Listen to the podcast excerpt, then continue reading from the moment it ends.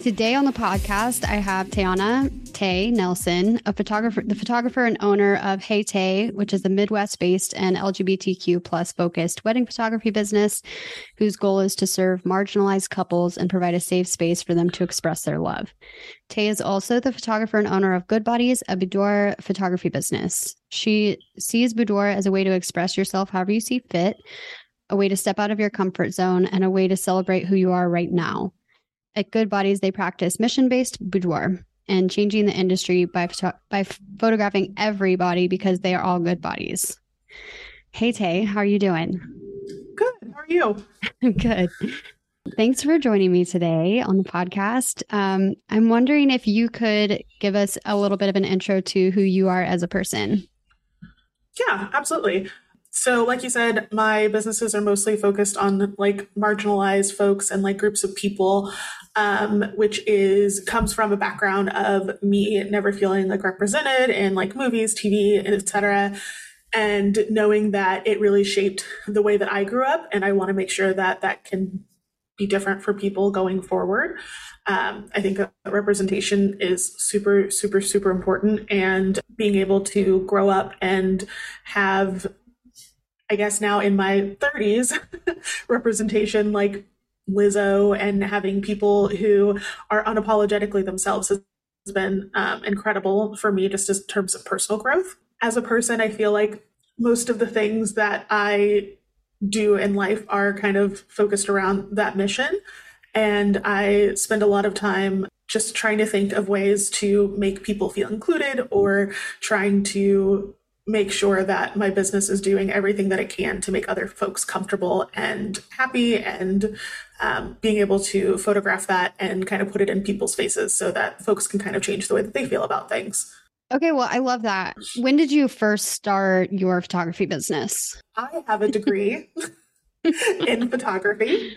Okay. I graduated in 2013, um, which is when I took my first wedding, um, I was working with a, another photographer who was older and was looking for a student who it was interested in getting in the business. I photographed a few weddings with her.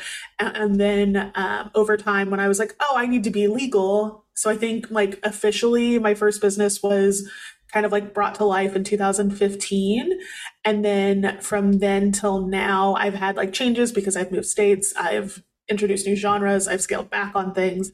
But photography in general, I've been doing since at least like 2005, 2006. Mm. And I've been saying because of my graduation date that this is my 10th year in business. And I feel like it's marked a lot of other things for me. So 10 years feels good. um, so when I started, I was doing like portraits and stuff and um, I guess when I officially started my business, I was doing a little bit of everything except boudoir. So essentially, mm-hmm. like if a senior came to me, if families came to me, um, I was all for it. I was advertising towards those folks. And then as time went on, I was like, okay, I know what I really like to do is photograph couples. Mm-hmm. And then those couples started having kids. And I was like, oh, I would love to like be able to see these kids as they grow up. So I have some folks who I've been photographing for 10 years as their families have grown. And then I headed into boudoir and like around 2016, 2017 is kind of when I started playing around with it.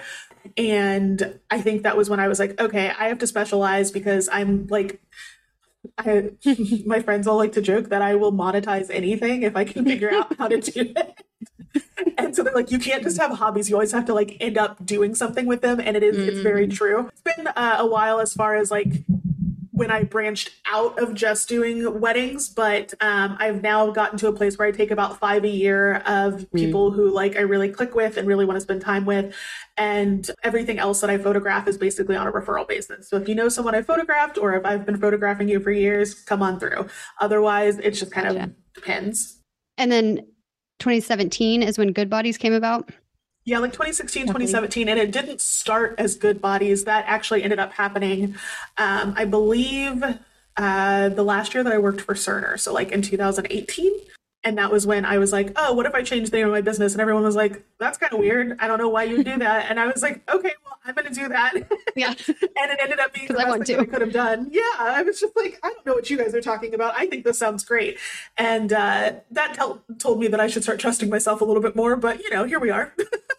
everybody that you see on my page is a good body regardless of like what's going on who the person is etc because you know i try to tell people a lot that your body is the least interesting thing about you. At the same time it's like a physical manifestation of like everything that you are and like mm-hmm. it's really really cool to photograph all these different kinds of people and seeing like how it comes out because i might do the same pose with 10 people in a row but the way other people's bodies like line up the way that they move things the way that they um, feel while they're actually doing the posing is going to change it. So that so every photo is different even if it looks the same if that makes sense what comes to mind for me when i think of good bodies is like the way that we refer to someone who has like who is like thinner and maybe is like really toned or something is like oh she has a good body. Mm-hmm. and so i feel like it's almost like a middle finger in the face of that idea that we all have of like what a good body is. And it's like no that's not the only thing that's a good body. Like all of our bodies are good bodies yes and i really love that you like kind of see that too because um, I, you'll see that like a lot of times, um, I am the person who's like, people made rules for a reason. They're supposed to keep us safe, but I don't feel that way for some reason about societal norms for whatever mm. reason. I think they're like, meant yeah, to keep some people safe, maybe. Yeah, but, but not. Like, I think that the people that it's trying to keep safe are the people who have all the power in the first place. So it's kind of hard for me to be like, yeah, I want to listen to you who tells me that I shouldn't be showing my body because it's sacred. But at the same time, I'm like, no, I would really like to be loud and in the face of someone who doesn't think that this person is a good person or has nothing of value because they're fat or because mm-hmm. they don't do what you think that they should be doing with their life and their time. Mm-hmm. Yeah, I love that. I love just your general attitude and tone that you take on social media with just being like so bold and unapologetic about who you are and about the people who you represent through your photography. And there's so much shame around our bodies in general. You know, whatever your body looks like, there's, we're told that we should be ashamed um, of what our bodies can do, of what our bodies want to do, of what they can't do, and of course, what they look like. I think everybody in this culture has experienced some sort of shame around like the way they they look or what their body can or can't do. And particularly people who are of marginalized identities or people who live with disabilities or you know are fat. And so i love that you like kind of take that shame head on and are saying like fuck the shame. Like this is these are our bodies and they're amazing no matter what they look like. But but i do think it's something that even if you have the ideal body like it's just it's never enough. You never feel good enough no matter what your body looks like. And so i just love that you kind of take that on. Yeah and i think the last thing that you said is like super important too because from what i've seen a lot of people try to take kind of like the overall stance of well, I know that if I were thinner, I would be happier, or I know that if I were thinner, I could do X, Y, and Z. And it's a lie half the time. Like um, the last time that I was thin uh, enough for people to, I don't know, I guess take notice, um, because a lot of people don't know, but I was like incredibly thin my entire life until um, I had some kind of personal stuff go on, and I ended up on antidepressants, and um, shit, it changes your body, mm-hmm. and um, I feel like people always thought that me being thin was like a good thing. I got so many compliments. Like I've never people think I'm so pretty when I'm thin. And it's a thing that I don't really hear um, when I am at a heavier weight like I am now.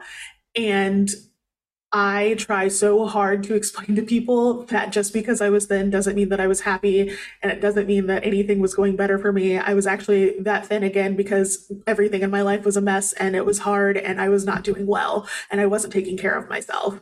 Yeah. And I just think that if people could kind of understand that perspective of it or at least even before they comment on someone's body or what's going on with them if they were to stop and think hey this isn't a good thing for everybody right and it's easier to like censor yourself and let them bring it up if they would like to than to risk setting someone down a spiral and kind of fucking up their day. So I don't know if you know, but I have cystic fibrosis and it's a, a chronic illness. And um, genetic. And so I was born with it. And so my whole life until I was 28, I struggled to gain weight. Like tried so hard, tried everything. You know, it was it was a constant topic of conversation at my doctor's appointments like have you tried this protein shake? Have you tried adding this to your meals? Have you tried it this and this and this and this? And i tried everything but because of the way that my disease manifested in me and and it, this is this is common for people with CF you know I'm not the only one but I do like to mention that everybody with cystic fibrosis is a little bit different in the struggles that they face. That was my thing that I no matter how hard I tried I was I was at like a deathly skinny um weight and people all the time like they don't mean anything by it, but it felt so insulting to me. Would be like, oh my God, I'm so jealous of how skinny you are because of the way that our culture is are like trying to lose weight. And so people saw me as like really skinny and they were like, oh wow, like I'm oh, you eat every anything you want and you're still skinny. And I'm like, yeah, but what you don't understand is that I would love to look like you. You know, I would love to look healthy. I would love to have like a filled out frame when I started taking this medication that came to market in 2019, I finally was able to gain weight and like got to a healthy weight. But for me, that meant gaining about 40 pounds. And so it's just interesting. And, you know, then I have struggled with that a bit. Like I feel like I've gained too much weight. So it's just don't assume that somebody's current state, you know, particularly if it's like aligned with what culture tells us we should look like, is the desired state that they want to be in because you don't know what's at play. Yeah. And like, especially with, so it's really why I've kind of taken a step back from saying that we're like a body positive studio um, to being one that's focused on body neutrality instead. Mm-hmm. And that's mm. just kind of being okay mm-hmm. with where you are. Yeah. Um, and it was built from people like you and people like me who have chronic or consistent illness and everyone always says, like, whatever weight where you're healthy is the weight that you should be. But what they don't understand is that no one owes you health. So, like, I think it's, we've all seen it where someone is being fat on the internet and somebody else is just like, well, you're going to die if you don't lose the weight or if you don't do something. Mm. Why is that your business? And when did you yeah. become a doctor? Yeah. And so being like aware of that and realizing like my body is just the way that it is. Some things mm-hmm. don't work the same as other people, but that's okay. I know that I don't have to be healthy in order to enjoy life. And whatever I have right now is what I'm going to, you know, make the best with. And I think that shifting kind of like that mentality and realizing that everyone is going to do things differently and everyone's baseline for where they should be or what's healthy for them is different. And mm-hmm. so it's just easier to stay in your own lane and shut up about it. yeah, that's I really like what you said um that I don't owe you health. So like just so I understand it right, like you're saying like to another person who's concerned about like say I'm too fat, I don't you I don't owe you me being healthy. Correct. Yeah. Like, and it's like we see it mostly centered around Lizzo, right? Like everyone's saying like she's not healthy. She's unhealthy at the weight that she's at. There's no way that she's going to be okay because belly fat monitors cardio health. And you know what? Mm-hmm. Those all things might be true, but I'm going to tell you right now, I know that I am shorter and probably around the same like weight if I had to guess that Lizzo is and I couldn't sit out there on a stage and dance for 2 hours while singing and playing the fucking flute.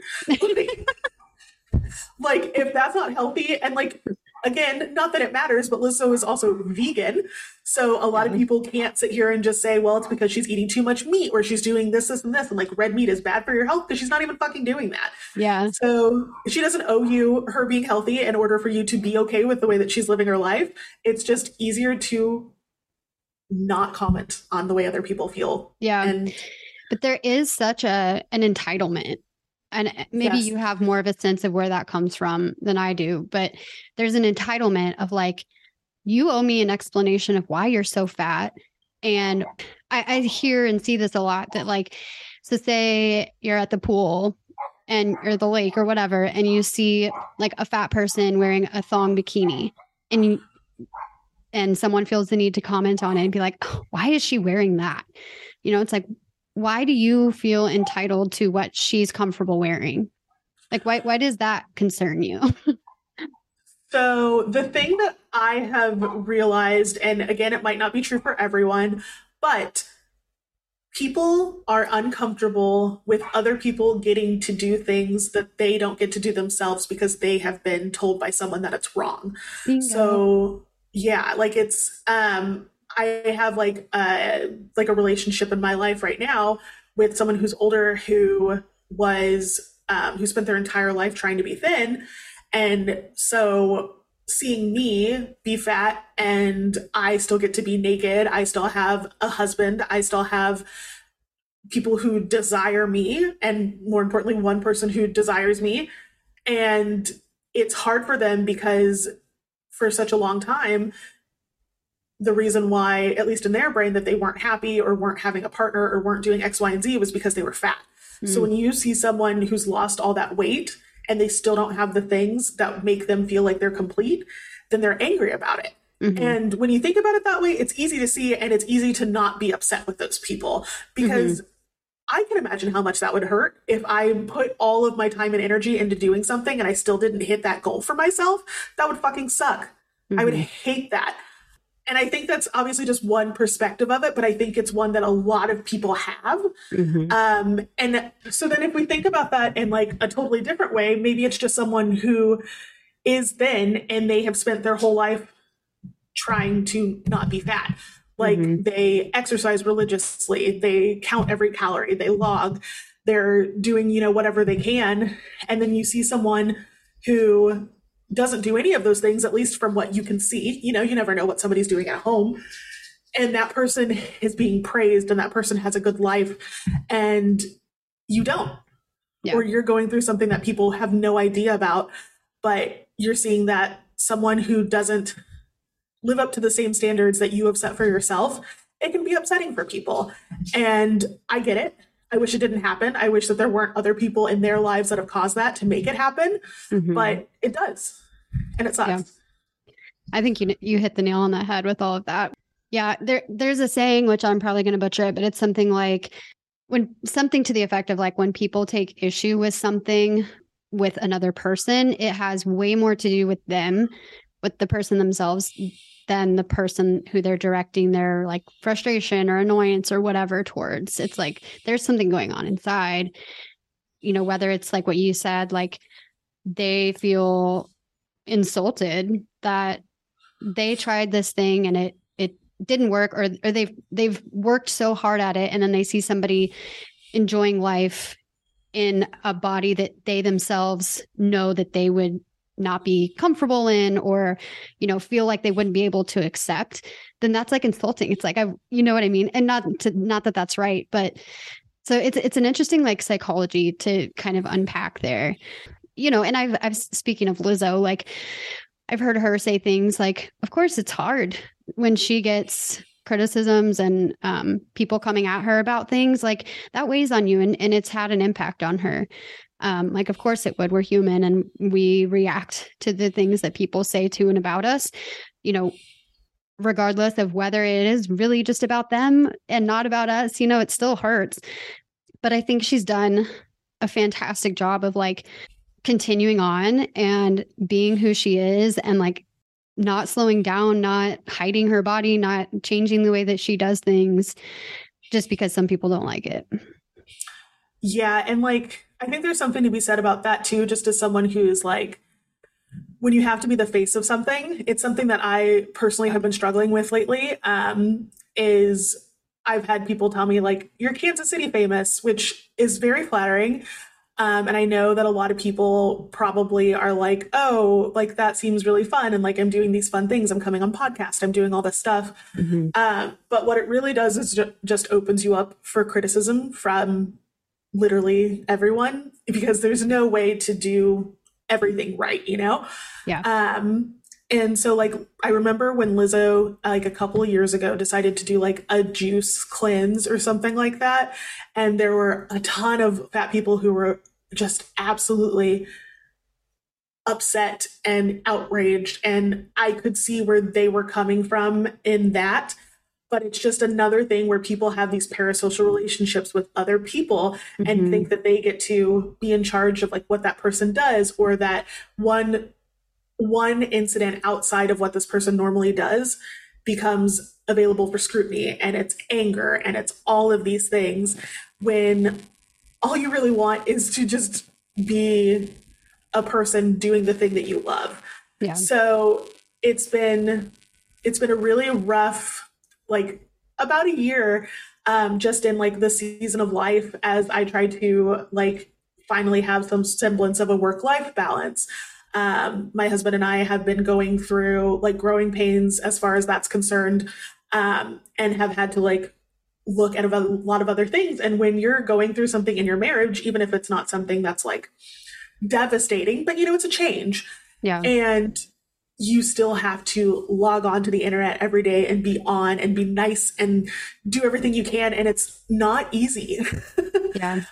I'm like slowly trying to walk away from social media in a way where maybe I can post for a few minutes a day and then move on and I don't have to worry about my business collapsing. Mm-hmm. Um, but it's really hard. And I don't think people consider that when they're kind of slinging and putting all these expectations on people who they see every day. Um, and I think that having to be a part of like the public eye like that is just it's hard and i yeah. wish that other people considered it i guess when they're especially when they're criticizing yeah i think it's really easy to see someone like you who's had a lot of success who's doing something different who is the face of a certain thing and be like, wow, that's amazing. Like, I wish I had that, or I wish I had, you know, whatever it is, like that level of notoriety or that many followers or, you know, those opportunities that this person has without ever considering the negative side of that. Um, I think it's, which this is not news to anybody, but like a person can become almost like one dimensional. Like you forget that they're a real person with like all different sides. Like they're not just a poster for this thing. Right. Yeah. And I think that's, um, again, it's something that's probably really hard for people because if you haven't been put in that position, all you know is yeah. like the glamorous side of it. Exactly. Yeah. And I try to be like as real as I can about the parts of yeah. it that really suck too. Um, but it's also kind of like toeing a line where you don't want people to then have something to say on the other side you know so it's like a it's like a really weird tightrope that we have to walk and that's why like I am in therapy. I have a psychiatrist. I have like this whole team of people that keep me sane because I don't know how the hell, like, again, people aren't perfect. And I can't tell you how many times there was um, there was a whole thing with my um, account before it got deleted. I had like almost 14,000 followers. Which has my, happened like a couple times too, hasn't it? Where you've been deleted? My Instagram got deleted um, and my TikTok got deleted. I had almost 100,000 TikTok followers. Oh my God. And I had like 14 or 15,000, um, I think, Instagram followers when they got, when the platforms were deleted. And it's just like, everything has also kind of been weird since then because I worked so hard to build this following. Yeah. And some people like will see me but don't realize that they're not following me anymore, or like other things will happen. And um, I have to be 5,000 things to own a business. Um, you have to be, you know, an accountant. You have to be like a spokesperson. You have to be PR. You have to be social media. You have to do all of these things. And um, I just think that it's something that until you do it yourself, you'll never know what it can be like or all the things that can kind of tumble out of control with it as well. Yeah. And you are the sole person holding it all in balance. What were the reasons, if you're comfortable sharing, that Instagram and TikTok gave you for for deleting your accounts?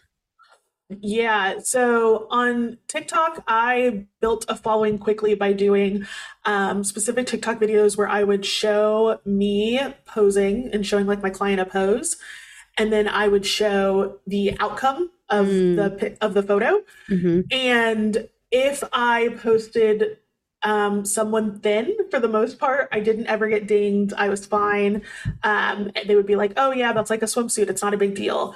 Um, I started kind of figuring out what was okay and what wasn't okay. And so I was being a little bit more tame on stuff because I was also getting reported a lot. And then I would what do you call that? I would appeal their decision and I would be like, hey, I didn't do anything more than like what anyone in a swimsuit does on TikTok. Like the, I, yeah. there was nothing crude or anything like that. And so um, I guess one day I got a I got another strike against me on TikTok and I appealed it again and they reinstated it and they were like, you're right, our bad. We didn't mean to take it down. I went to sleep. I woke up the next morning and my account was permanently deleted and they were like you can email us to try to get it back. And i did never heard a call like never got anything back from them never heard anything about it. Mm. um, and actually instagram it was the exact same thing. I posted a photo i appealed it they put it back in my feed went to sleep woke up and they had permanently deleted my account because of it even though both times i had been following um, yes. And they had i had successfully appealed both of those before it happened. And yeah. there was no way for me to get into contact, contact with anyone and be like, hey, you guys said this was okay. So yeah. I just had What's to move on? on. Yeah. Oh, how disheartening. So I imagine that like takes away, I mean, you only have so much energy and then th- they take away all of the effort that you've put into your social medias and it's like do you have the energy to do it again to like build it all up again and then like what are they going to delete it again that's so that impacts your business. Where I am.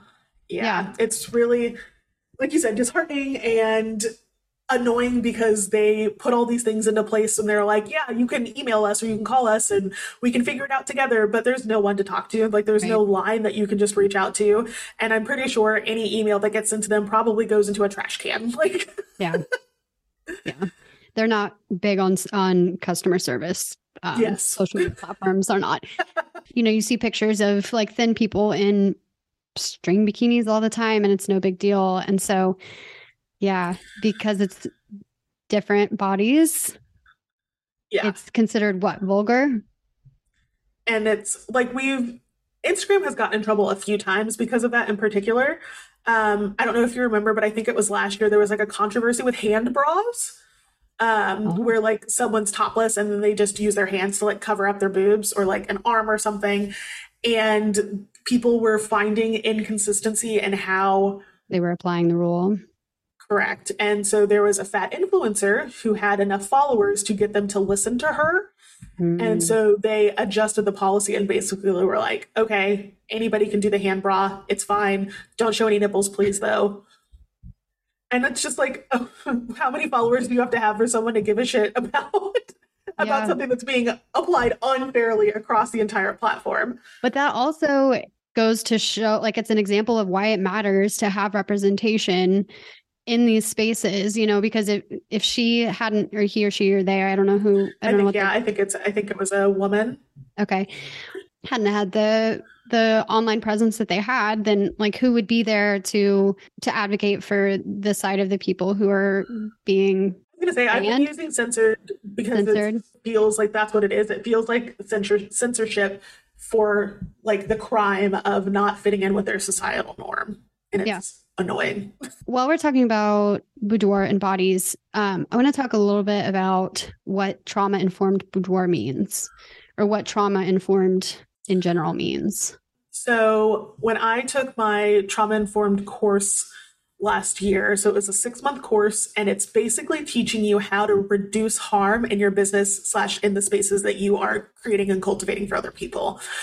Um, there was a big emphasis put on safety, uh, safety, collaboration, and consent in your space and I work with naked people in a very vulnerable space. Yeah. And so I thought that it was very important that I be able to sit back and kind of figure out exactly what I wanted to provide and how I could do that in a responsible way to be consumed by other people. Um so uh, collaboration, safety, and consent is essentially um, collaboration is making things feel like it's a joint effort between you and your client. So uh, I have like in-depth questionnaires that are sent to you when you book a boudoir session with me where it's asking you things like how can i best support you um, during the session if something feels off or if you're not really vibing or if you get nervous trying to be mindful of the fact that there are people who are sober and may not want um, rose put in their faces i have a couple cans in the fridge for people if they'd like them and so letting me know off the bat if that's something that they're interested in. So otherwise, I'm not tempting anyone or doing anything yeah. like that by handing them a can. Trying to see like if uh, like what comfort level people are for nudity, letting me know if there's like a playlist that I can play in the studio that will make them feel better at home, things like that. Um, that I'm trying to do as much as possible. Um, and then we've got the consent part of it, which is also obviously very huge because being naked is not a thing that's as natural for everyone else as it might be for specifically me. I am naked as much as I can be. And honestly, I have to remember that not everyone was brought up like that. And so in my space, we have like a separate dressing area. I wish it was a whole nother room. I have a year left on my lease, and then we're going to hopefully make that happen and doing things like before I touch anyone, even if it's just to like straighten a strap or move something, I always ask, is it okay if I touch you? Mm-hmm. Uh, is it okay if I do X, Y, and Z before I approach them, especially in a space where they are wearing very little clothing? And you walking up to someone and just grabbing them is not okay, no matter who you are. Um, and then, as far as safety is concerned, also letting them know that they have my explicit permission to tell me if they do not feel safe in my environment or if they have anything else that they have to do. So, like I said, I pose for mobility. So there's like a thing asking people, like, is there anything in their body or going on with them that I need to be made aware of so that I am not hurting them in any way, like while I'm posing or things like that, or telling them, you aren't going to hurt my feelings if you have yeah. changed your mind about anything or you know, things like that. So it's just like a lot of basically checking your P's and Q's, making sure the people who are with you feel safe and feel good about the space that you've cultivated for them. Mm, I love it. So beyond the fact that it's just responsible and like, you know, in in a perfect world we would do more of this kind of, you know, training and like understanding of people's experiences before they come into our space. It's nice to know that sometimes you aren't the only like social justice person screaming into the wind and that other people care about the same things that you do. Is social justice something that has always been at the forefront for you, or is that something that you've developed over time? So I think it's a little bit twofold. Um, I actually just like I don't know why it felt like a secret, but that's kind of what it ended up being. Um, was for like a really long time, basically before I went to college. I was like a super goody two shoes. Like I never did anything to step on people's toes. I was, um, I was always like the, I wouldn't necessarily say soft spoken, but I like had a lot of values that absolutely do not align with who I am now. Mm. Um, and my husband was like, I can't imagine a world in which like you ever had like a more conservative approach to things and saying that word feels like such a dirty word and it doesn't make me proud of like who I was. But um I do think that like if I hadn't gone to college, I still think I might be where I am now, but I think it would have taken me a hell of a lot longer to get mm. to where I am. And um I think that having like a very big like especially black female community that i can rely on like in the boudoir world and with like weddings and stuff being able to be a part of like those niche communities that care about the same thing that i do also helps a lot. But if you would have met me in 2009 2010 i would have been like abortion's bad and mm-hmm I don't understand why everything has to be so polite and how come I can't just call you whatever pronouns I want. My pronouns are shut up, like, you know, stupid things like that. That really does that blows my mind that that was yeah. you. And I won't say that it was like I won't say that I was ever a loudmouth about like those conservative sure. things. I That's think it was more felt. that yeah, like I think if someone like were to talk to me about things, I would have been like, yeah, I don't understand why like this is a big deal either and I wish people would just leave it alone. And I was kind of of the mindset of like it's not my business. Like that doesn't have anything to do with me. And then I grew up and it's all my business because I live here and if you're not trying to make the world better for other people, then what are you doing? It's been interesting to like know just of myself, like how different I am. But I think that, again, I would have gotten here eventually. It just probably wouldn't have been as neat of a like transition and me finding myself. And I was doing a lot of like, I think what I would call is like respectability politics. It's a thing that you'll hear a lot, especially for Black people who are like in primarily white spaces mm-hmm. where we do the code switching and we're very mm-hmm. like quiet and things like that so that people don't perceive us as angry mm-hmm. or they don't put these other things on us and make us like these scary people. Yeah. And I think once I learned that I didn't give a shit anymore, yeah. like just I think it was very much like at one point I just said, why do I care what random honestly what random white people feel about me when like I don't think that they would ever have anything to do with me in the first place. So like why yeah. why why am I trying to cater towards people who don't give a shit about me? Yeah. And I think that was very freeing for me. yeah.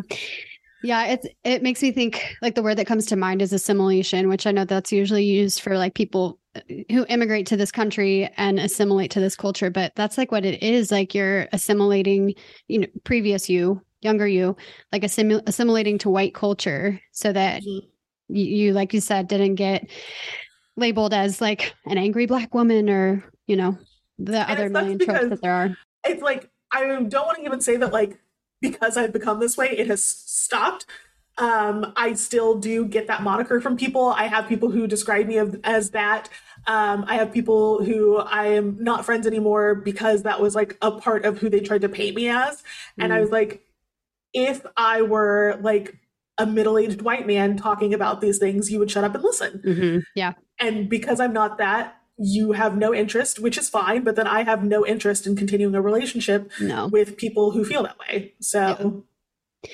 I'm still laughing in my head about you saying conservative being feels like a dirty word because so I, I work out at Orange Theory and a lot of times they'll say like, okay, let's take a conservative pace with this um with this block on the treadmill or whatever. And I'm like, please stop.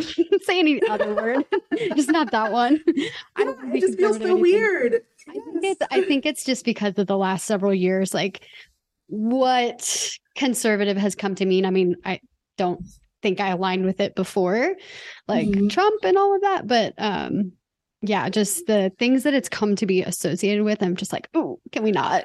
Yes. yes. not with that word and it's just like in your head and i feel like the most like daring thing that i've done in like the past couple of years is when we created fat camp which i know we said we might talk about a little mm-hmm. bit here so I, I might just take the opportunity. Yeah go ahead. Um, people who know me know that i like attention but i want it in the way that i want it and when i'm done with the attention i want you to go away. Yeah. Um like that's so honest. I love it. like, well, and I'm just like, specifically, like, here I did this pretty picture. I wrote this blog post that I really want for you to read. Yeah. Don't talk to me about it afterwards. You don't need to text me. We don't have to talk about it. But thank you for like being a part of this. And if you share it or do whatever, great. When we got married, it was a whole thing because there are pictures of me running away from like big groups of people. Like, you know how they have like that um like that grand entrance like before you come uh-huh. to your reception? Yes there's a photo of Ian and I walking out to see all of our guests, and I didn't realize that they were literally sitting there watching the door waiting for us. Mm-hmm. And so there is a photo of Ian opening the door, my eyes going big and wild, and then you see me turn around and walk back in the building. You're like, not doing this.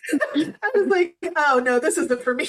and so he went and did that, and I hid in the bathroom for like a half hour until everybody was like calm again when Carissa talked to me about um, Carissa Fat Girl Flow talked to me about doing Fat Camp, I immediately was like, that is so much fucking attention. I don't want any mm. of it. All of the things that we were able to get together and do ourselves, and honestly, a lot of the heavy lifting has been Carissa, and I am so proud of what we put together. Um, this will be our second year, and it is going to be from the I think the twentieth to the twenty third. Um, so it's three nights and four ish days um, where we are doing so many things. So many like friendships were made last year. We've got so many like we've got drag queens coming for like one of our shows, and we're like doing a craft night so we can all make like friendship bracelets and other stuff like that. Um, that it's like taking place in a really like out of the way city, kind of like near Topeka, mm-hmm. but everybody has like their own cabin with air conditioning, mm-hmm. and mm. there's like a pool at the bottom of it, and we've got like all of these things that we can do.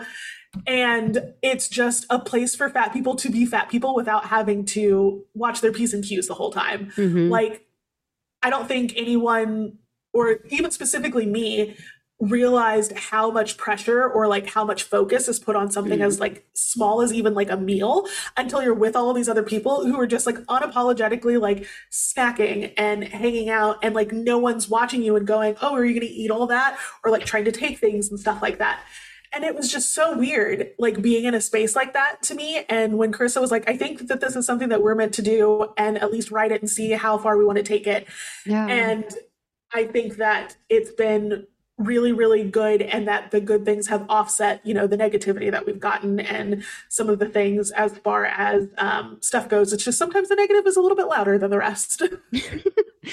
Uh, well i love again the name because you know i feel like it's a nod and a fuck you to fat camps of years you know decades past where parents would literally send their kids to go lose weight in the summer. We've had a couple people who have actually come like who have had those experiences like gone to those camps and they were like this was so healing for me for it to like be yeah. something else to but call it fat camp but have it, it be the opposite exactly yeah and yeah. i remember like when we were first talking about it one of the first things i said was i feel like all of us were made to watch that movie heavyweights when it came out and all of us are still fucking mad about it do you find like are there a lot of commonalities like common i mean i feel like that's kind of a duh question like for anybody who has like a similar life experience whether it's you know whatever identity it is that you have in common but are there lots of things like that where you guys have like stories you can connect on even if you've never met before Absolutely. And I think that's what was really nice. Like last year, um, when we like did have, uh, we had like a couple of icebreakers, but we were like, oh, everyone's going to make their own friends.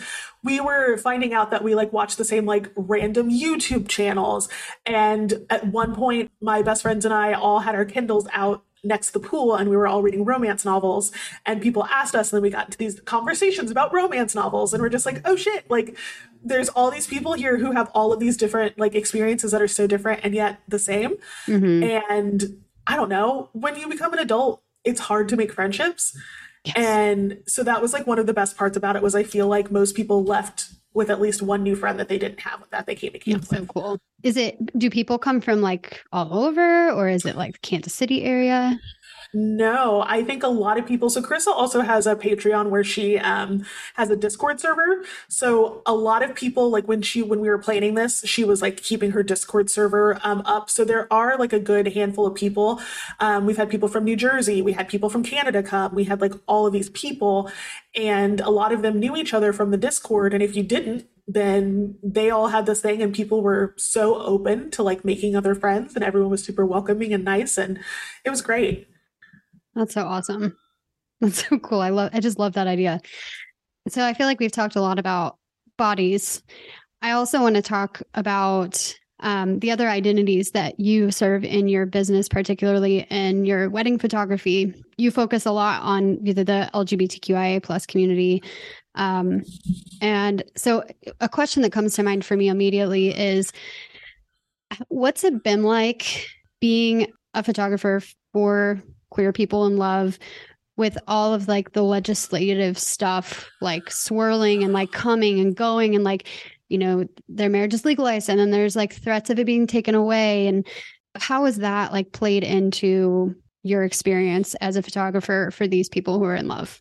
Yeah so it's i'm not gonna lie it, it's been kind of a fucking bummer. So yeah. it um when right before lockdown i had booked a lot of weddings um, for 2020 and 2021. And a lot of those weddings were in response to Trump being elected. Mm. And it was in like, I guess like a fear that he was going to take away their ability yeah, to get so married. He he originally got elected in 2016. Mm-hmm. And so I feel like there was a lot of just like whispering of like what what's going to happen. Yeah. yeah, like what are things going to be when at the end of 2020 when Biden got elected, it was kind of like a yay, but it's more just like a at least it's not him Yes. Exactly. Yeah, at least it's not him. it didn't undo all of like the legislature and things that people had already started working on and now we've got the supreme court just doing whatever the fuck they want um, but i feel like a lot of things have a lot of people have had a moment that's supposed to be so unique and special and important to them mm overshadowed by the fact that they might not get to keep their, their status their benefit yeah. their benefits their marriage their children and things like that. And i think that it's just it's been great at some points just because you really see how community shows up for you when those things yeah. happen. I've had people put together like makeshift weddings um, in two seconds flat just for people who needed it or people who didn't have the resources. Um, I got ordained so that I could get as many people married as I could. Um, when people were worried between 2016 and 2020 really about that. And then now it's starting to come up again. Right. It's been weird because everyone is still like showing that excitement and they're so excited to get married and finally be done with this, but you can see the trepidation and the kind of like the, well, okay, at least I will have this for now. And that kind yeah. of fucking sucks. Yeah.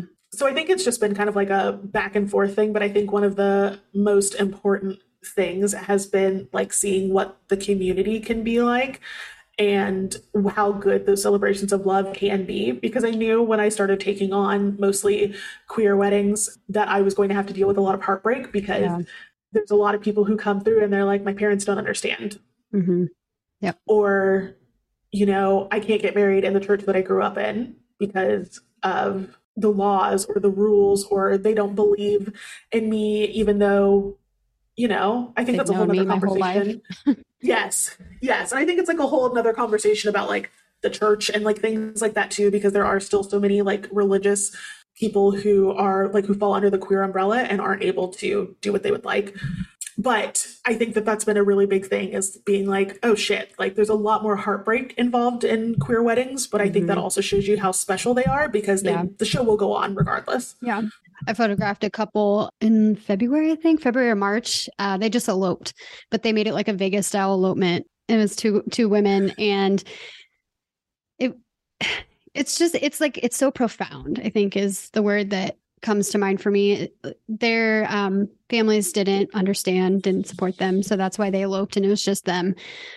But it was such a beautiful day even just them and i think that's like the i mean this is going to sound so cheesy like i just said it in my head and i was like oh my god. It's like the power of love like it's you know even if that community isn't present i think it's really inspiring too that people are still going forward with what they want to do in their hearts even if they don't have that supportive community too. I mean that's that's powerful as well.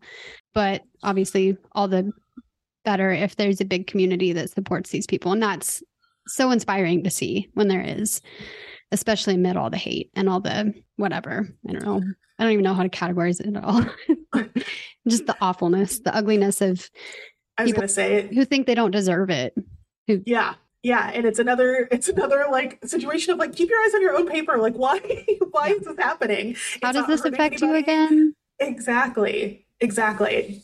I think there was like a post that i made recently where someone on twitter had gotten into an argument with someone who was just like they were just like i just want to ask the question what does someone being trans have to do with you Mm-hmm. And the person said all these things, and at no point did it ever come back around to like how that how they were being hurt by it. And so then they just stopped answering. And you're just like, okay, yeah, that's what I thought. You just wanted to be hateful. And I don't like to give people that opportunity to do that. And I think that it's been really great because it's uh, I've heard that one of the most frustrating parts of like being in any sort of conflict with me is that I just I learned at some point that I don't have to respond to things. That's so, powerful though, and so hard to learn. It can be hard to learn. Oh, it's great. And so no. like someone will like come at me for like hours, and I'm just like, "You done yet?" Are you tired? right. At this point, I don't give a shit about whatever was going on five seconds ago. And so, like, if you want to fight with me about X, Y, and Z, that's great. That's great. You are going to be doing it on your own. But yeah, feel free if that's what if that's what helps. I just hope that that kind of mentality starts to come around a bit more. I've stopped like, and I don't know if it's a thing in my 30s. Like, I've stopped arguing with people on Facebook. You're not going to listen to me. Yeah. I sure as fuck I'm not going to listen to you. Yeah. So I'm going to let other people who have like the energy The. Yes, yeah. yes, and it's not me. So you have yeah. fun.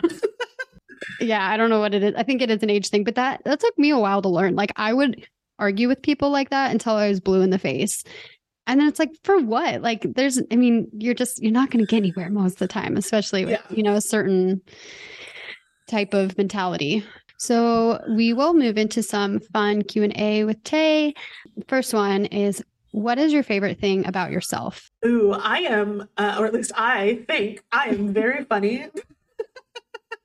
um, I think like, especially in the photography world, when people hear that like I get sessions based on like my Twitter presence or things like that. Mm. Um, and they're like, what do you do? And I'm like, I don't know. I'm just very openly a hot mess and you can deal with it or you can choose not to. And people choose to deal with it. And um, I think that it's really fun. And I do like, especially, I've been through some shit. And if you're not going to be anything else, at least be able to laugh at it. I envy that ability to be funny on Twitter. I tried that like 10 years ago in my 20s and it just didn't go well. And so now I stay the fuck away from Twitter.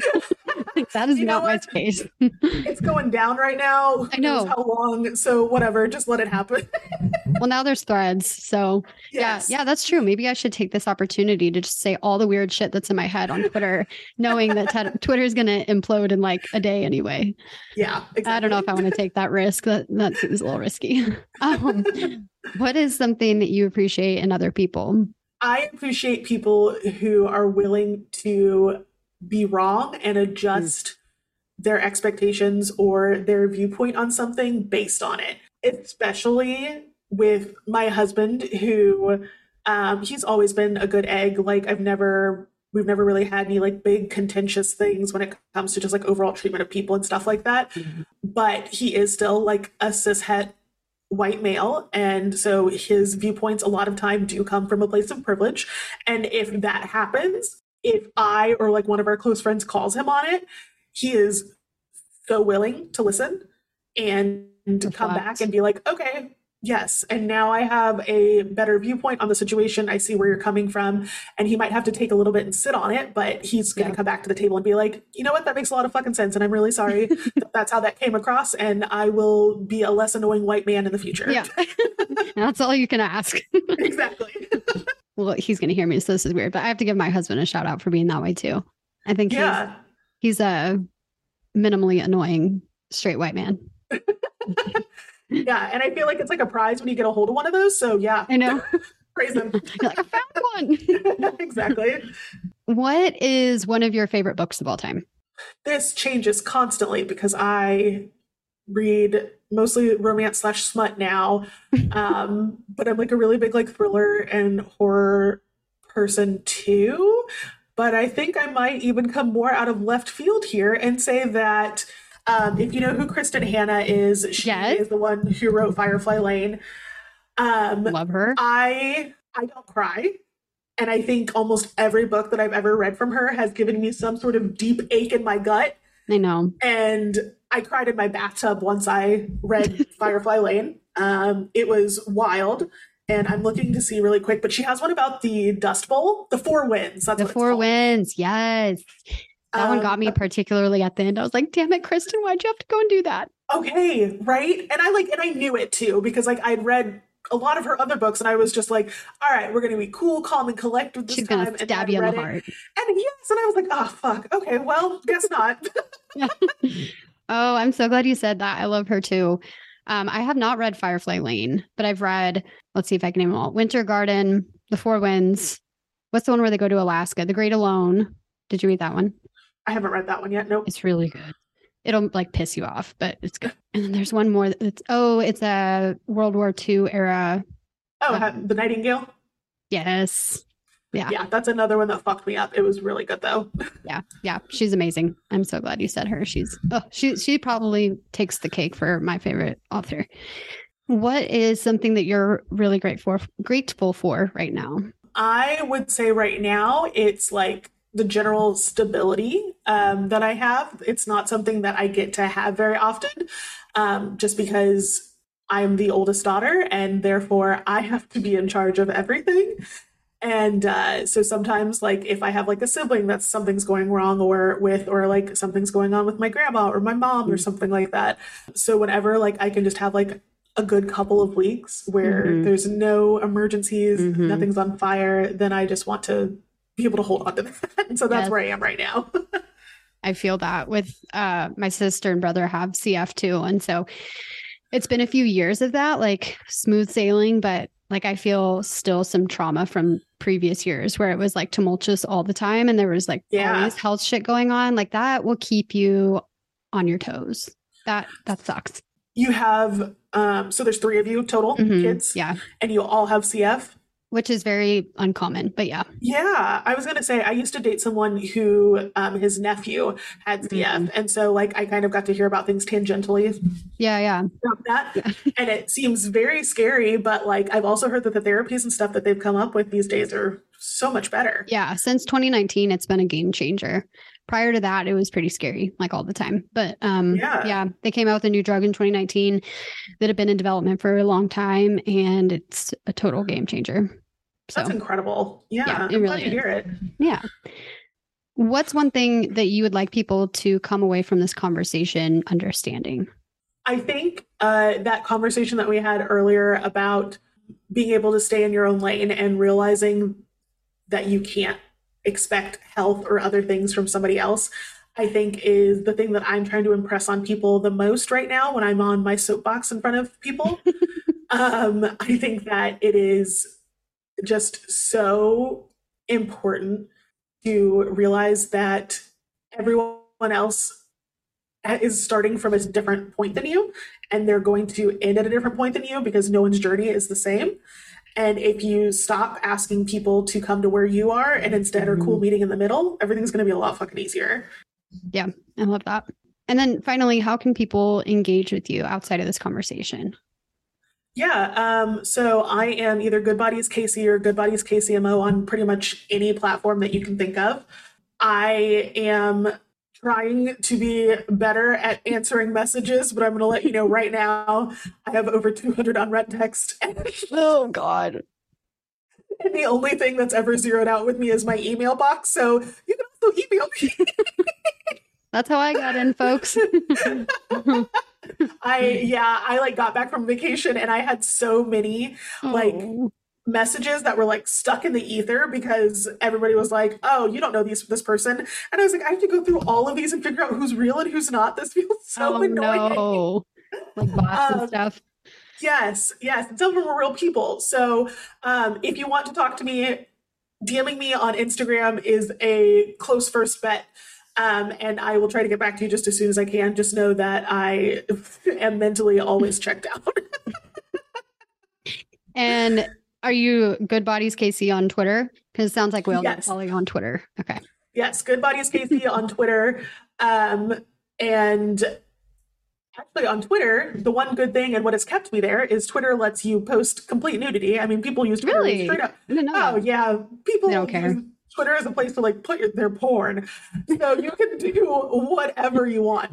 Um, so a lot of times, if I have like a session that I post on Instagram that I can't post all the photos, um, you can either grab them on Twitter where they're just sitting there, or if you're a person who like just wants to support me and what I do, I have a three dollar um, tier on Patreon that is literally just to be like, hey, thanks for existing and then i will post um uncensored stuff that i can't put on instagram there as well Cool.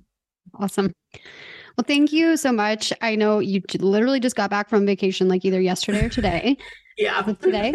it was yesterday yeah Okay, good. Makes it a little bit better.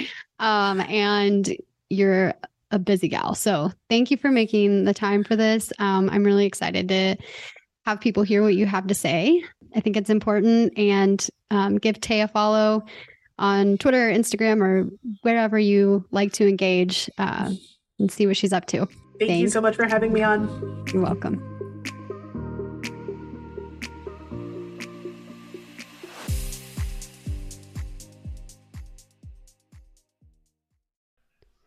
Thanks for listening to the Makers, Dreamers, Doers podcast with me, Morgan Barrett.